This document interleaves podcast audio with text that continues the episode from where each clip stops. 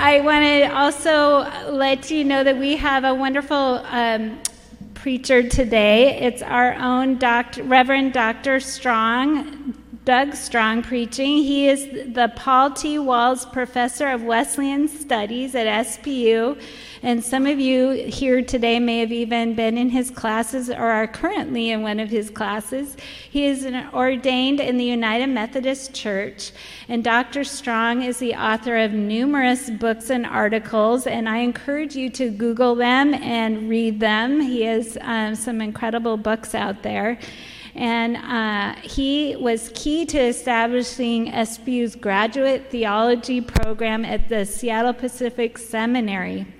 He is married to Cynthia Strong, sitting right there, and we are so thankful that they join us in worship and attend here at First Church.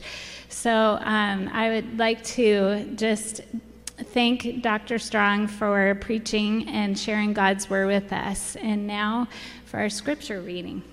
Our scripture passages today are selected from Acts 28 and from 2 Timothy 1 and 2. Hear now the word of the Lord. When we entered Rome, Paul was permitted to live by himself with a soldier guarding him.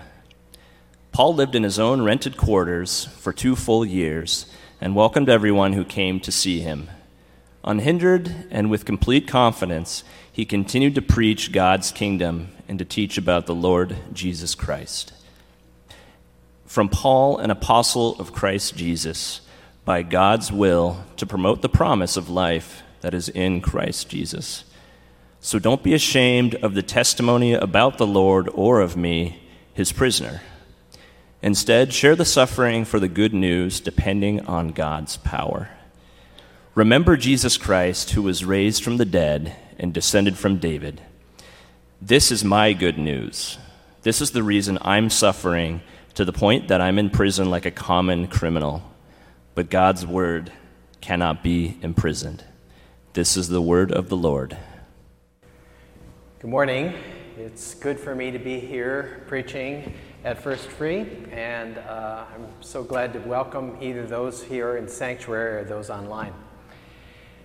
The scripture that Andrew just read is from the first scripture, the Acts scripture, is from the very last part of the book of Acts. In fact, it's the last verses in the book of Acts.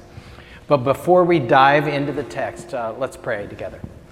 Lord God, we desire peace in this world. There's so much conflict about conflict in our world. We pray especially for peace in Ukraine. Pray for the people there. We pray for peace in our own hearts. We recognize that we are anxious. We are often without peace, and we know that you are the one who gives peace that's beyond any understanding, and so we pray for that today. And Lord, we pray also that as we hear your word and try to apply this to our lives, that we will hear from you the way that we are called to be your disciples here and now. And it's Christ's name that we pray. Amen. This snippet of the story that Andrew just read actually needs some background, and so I'm going to tell you a little bit about Paul, who, of course, in case you don't remember, was a persecutor originally, a persecutor of the church, went after Christians, was trying to put them in prison. And then the Lord Jesus appeared to him in a dramatic way, and he had a conversion to Christ and changed completely from one way to the other. From being a persecutor, he became a proclaimer of the gospel, and he was so effective that not only did Gentiles, that's non-Jews, come to believe, but also his fellow Jews, many of them came to believe. But this caused a problem with Jewish authorities because they didn't want their people to be converting to Christianity. And so they tried to find a way to get at Paul. He was so effective. And their way to do it was to come up with some trumped-up charges that they gave to the Roman authorities and said, will you prosecute? In fact, they pestered the Roman authorities to see if they would prosecute Paul. And so he had to appear before the Roman governor and the Judean king actually twice before governor, two different Roman governors. And then they put him in prison for a while. This was in Judea. And they're trying to find a way, the leaders are trying to find a way to execute him, get him executed on the charges. At this point, he realizes how devious they are. And so he works very hard, Paul does, to figure out a way. And he realizes that as a Roman citizen, he can appeal directly to Caesar. And so he does that. He appeals to the emperor. And that means he's shipped off, literally, in a ship, off to Rome, which takes a perilous journey of months until he finally gets to Rome. On the way, there's a shipwreck. He's bitten by a snake, which is a poisonous snake, but he survives that. He's nearly famished. So he's going through all these things and finally arrives at Rome. And he's put under guard and waiting for the time when he can appear before Caesar. And he's under surveillance all this time. And although Paul was in custody, the text says he was, and Andrew read this, permitted to live by himself with a soldier guarding him. Well, what this means is he was under house arrest in his own rented quarters, even though he had constant surveillance so that he couldn't escape. Well, how humbling and discouraging would that be? For 2 full years, Paul remained in this situation, waiting for the prosecution to prepare the case. The conditions of his captivity didn't permit him to go anywhere. He couldn't leave. He was actually chained. But anyone who wished to visit him could come to visit him. And the fact that he was under this kind of house arrest means that the Roman authorities actually didn't think he was very dangerous, so they were going to allow him to do that. But on the other hand, the charges against him were very serious, and if we can believe church tradition, eventually those charges would lead to his execution. Well, having to deal with the deception of his opponents and the unpredictability of all kinds of natural calamities, Paul now had to spend 2 years being cooped up in an apartment, uncertain of the future, wondering what would come next. Oddly, Paul's predicament reminded me of some aspects of my life over the last 2 years. Though obviously my situation isn't nearly as serious as his, but how about you? 2 years of being cooped up, that's what the text says, uncertain of the future, wondering what comes next, restrictions, challenges, a roller coaster of emotions. Can you relate? Instead of severe storms and snake bites, the natural calamities that we deal with are wildfires and pandemics, but they're still life-threatening. And we've also had 2 years of having to stay at home most of the time. We faced forces of nature we can't control, bad actions by other people, the political machinations of one group against another. In short, we've experienced uncertainty and discouragement and anxiety. And in light of all that Paul went through, the confinement and restrictions that he had to deal with, the last 2 verses of the book of Acts are simply astounding to me because nothing is mentioned about the constraints that he's under. This is what the scripture says. Paul welcomed everyone who came to see him, unhindered, and with complete confidence, he continued to preach God's kingdom and to teach about the Lord Jesus Christ. There are 3 things for us to notice in this brief scripture about Paul's proclamation while under confinement. And by analogy, I would say there are also 3 things for us to consider about how God expects us to act during our times of restriction and uncertainty. We notice first the condition for our proclamation of the gospel, second, the content of the proclamation of the gospel, and third, the character of the proclamation of the gospel. First, in this scripture passage, we read about the condition for our proclamation of the gospel. And that is, what I mean by that, are the conditions that are necessary for the message to be heard persuasively. The text says, you'll read it there, that Paul welcomed everyone who came to see him. He offered hospitality to all who visited. This inclusivity represents the all-embracing message of the New Testament. Paul invited everyone to hear about the good news. So the condition that made Paul's proclamation so effective was that he was hospitable. He gladly received all who came. One of our tasks as disciples of Jesus is to welcome without question those who come seeking. We're called to be inviting of anyone and everyone. Now, that doesn't necessarily mean we agree with everyone. Certainly, Paul in Rome didn't agree with everyone, and we in Seattle won't agree with everyone. But we still need to receive folks with love and care. Interestingly, most of the people who were most like Paul culturally didn't receive the gospel, his fellow Jews. It was the people who were not like him culturally, the Gentiles, who responded most eagerly to his message. We too need to be open and inviting to those who aren't like us culturally. The demographics of our city and even this neighborhood are drastically changing.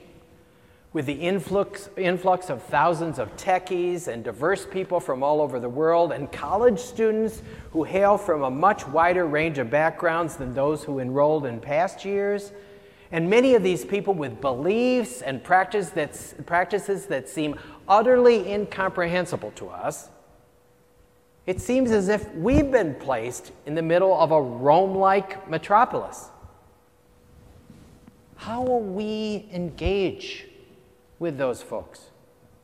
Paul was so confident of who he was in Christ, so comfortable in his own skin as a believer, that he gladly received everyone and didn't concern himself with the differences. We're called to be in the world, witnessing to a power unknown to the world.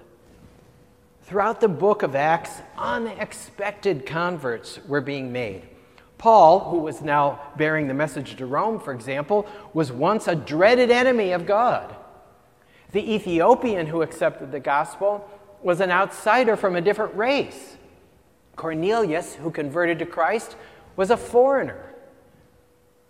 Who in our spheres of influence might be enemies of God or outsiders or foreigners who need to be invited in to our lives, to our church? What will it mean for you, for me, for this church to welcome everyone who comes to us? Even small steps can be significant. I recently heard about one long-standing member of First Free who has been deliberately dressing in a more casual way on Sunday mornings just so that she can make visitors feel more comfortable if they're not used to dressing up. The externals of how a person looks, or dresses or behaves are so unimportant compared to the opportunity that we have to be witnesses to Jesus. Such a winsome witness is possible for every one of us, whether we're in the sanctuary today or even those watching online. I have a good friend who I'll call Carol, who is a committed Christian, very committed Christian, and she's a member of another church here in Seattle. And like most of us, Carol has experienced a lot of constraints during COVID, including the shutting down of her workplace for months and her recently needing to get knee surgery while the hospital has had pandemic limitations. Until her knee acted up, Carol went on regular walks around Green Lake with two friends, two walking buddies, neither of whom happened to be believers. But because she shared her life honestly with these walking buddies for 5 years, they've learned to trust each other. Carol told me that just last week, because she can't walk now due to her knee, the three friends decided to Zoom together. And on the Zoom call, out of the blue, both of Carol's walking buddies asked her if they could come to church with her once she's able to get around. Carol was thrilled and amazed by their interest in wanting to find out more about the Lord. And I asked her, I said, what do you think sparked their interest? And she said, I don't know, I'm just who I am with them. That's exactly the point.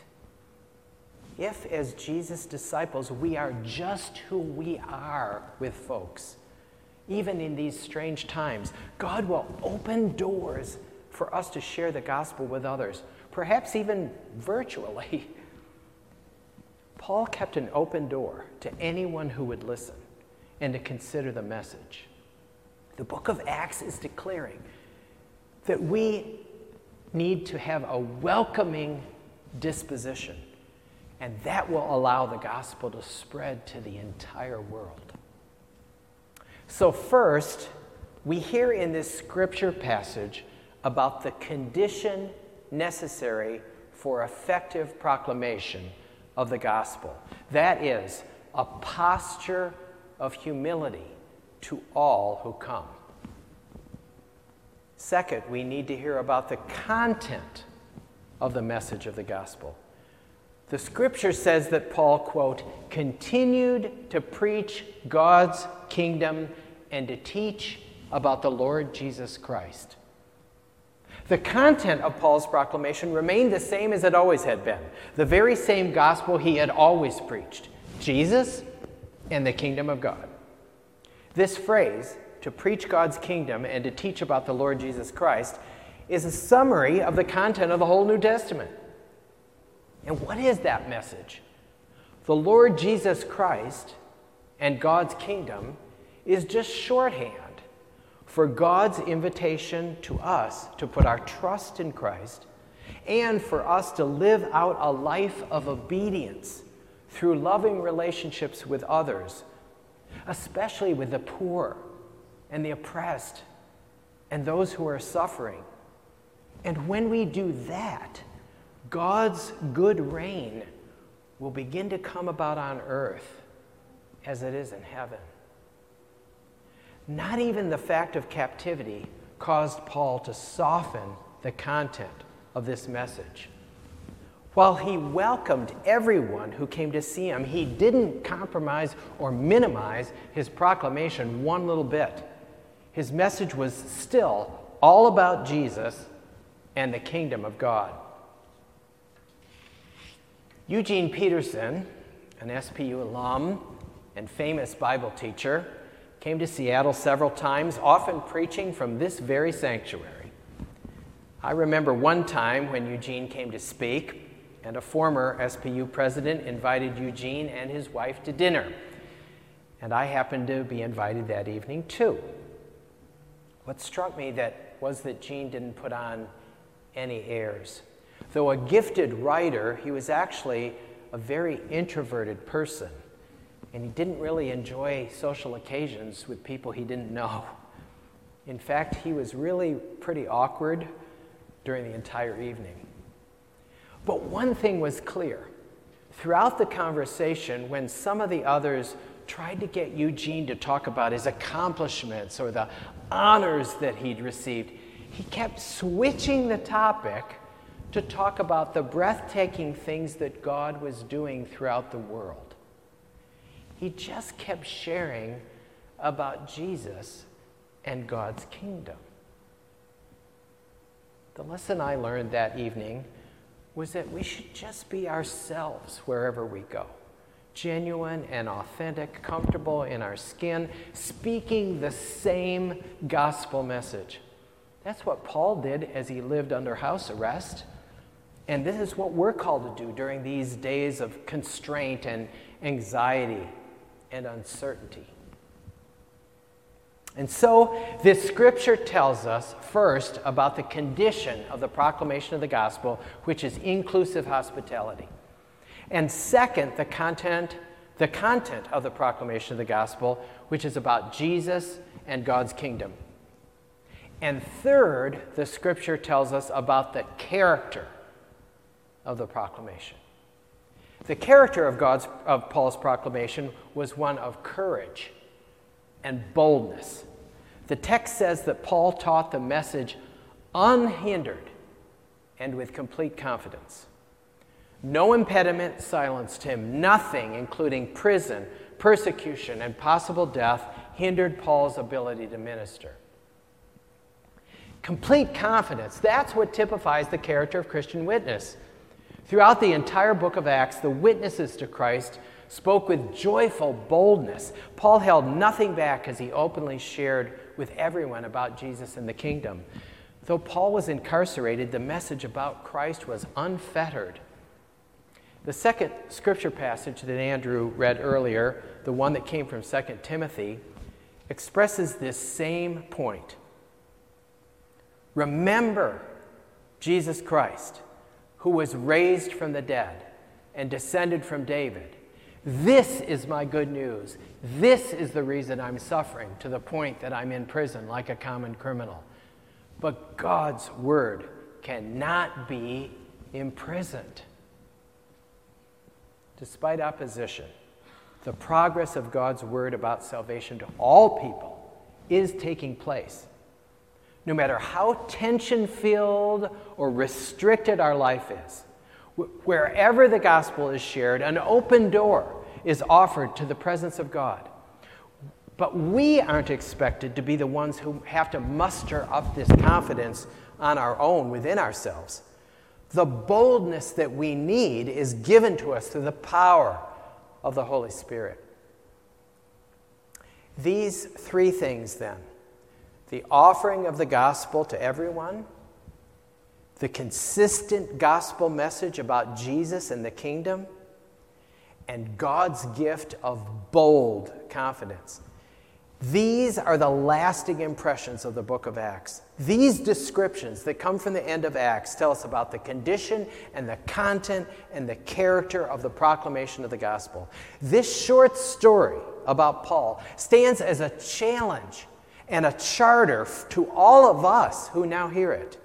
We're to follow Paul in mission and devotion to Christ as we welcome everyone. The book of Acts doesn't divulge what eventually happened to Paul. We can only speculate why Acts concludes the way it does. The book has an open ending, with the word of God still being preached and the Spirit still active. We see in this scripture how the bold proclamation has reached out to include all people, to anyone who will listen. Paul has been delivered from the forces of nature. He triumphed over the most dreaded powers. The proclamation wasn't silenced when Jesus died, nor with the stoning of Stephen, nor would this story end with Paul's death. Nothing can stop the gospel witness. Now, I don't in any way want to deny the real challenges that we have to overcome during these difficult days and the real suffering that people are enduring. But nonetheless, the message of the book of Acts is determined to encourage believers by telling a positive story of the forward advance of God's truth. This is the story that a despondent and disillusioned church needs to hear right now. You and I are the continuation of the story of Acts. Living here, between the times as we always have, there's work for the church to do. We need not cower from confrontation with the future, fearful of some terrible end, fearful of immigrants or viruses or terrorists or Russians or people whose values don't align with ours. There may be challenges, but there have always been challenges for Jesus' disciples. Our hope as believers lies, as it always has, not in our physical safety or in better public health conditions or any other false security. Our hope lies in the hands of a loving and powerful God. Here, in our church and in other churches throughout this city and throughout the world, the story continues. The mandate that Jesus' message will be spread to the ends of the earth is still in force. We must continue to be faithful to proclaim the gospel unhindered. Even though he was confined by Caesar, Paul continued to witness unhindered. Even when Paul was later murdered by the state, the gospel continued unhindered. And now, 2 millennia after the book of Acts, we're reminded that despite pandemics, setbacks, threats of war, pastoral changes, internal conflicts, and our own lethargy or cowardice, our gospel proclamation will continue to the very end of the earth by God's grace, unhindered and with complete confidence. Amen. Let's pray. Oh God, we recognize our own anxiety, our own unwillingness to allow you to take full control of us and the lives we lead. Lord, we ask that you would come in by the power of your Spirit, that you would give us bold witness, not on our own doing or our own building up in ourselves, but from you. And we pray that that will occur so that we can reach out to everyone, all who you bring near to us, that they may also come to know you, and that together we may help to bring about the kingdom of God. Through Jesus Christ we pray. Amen.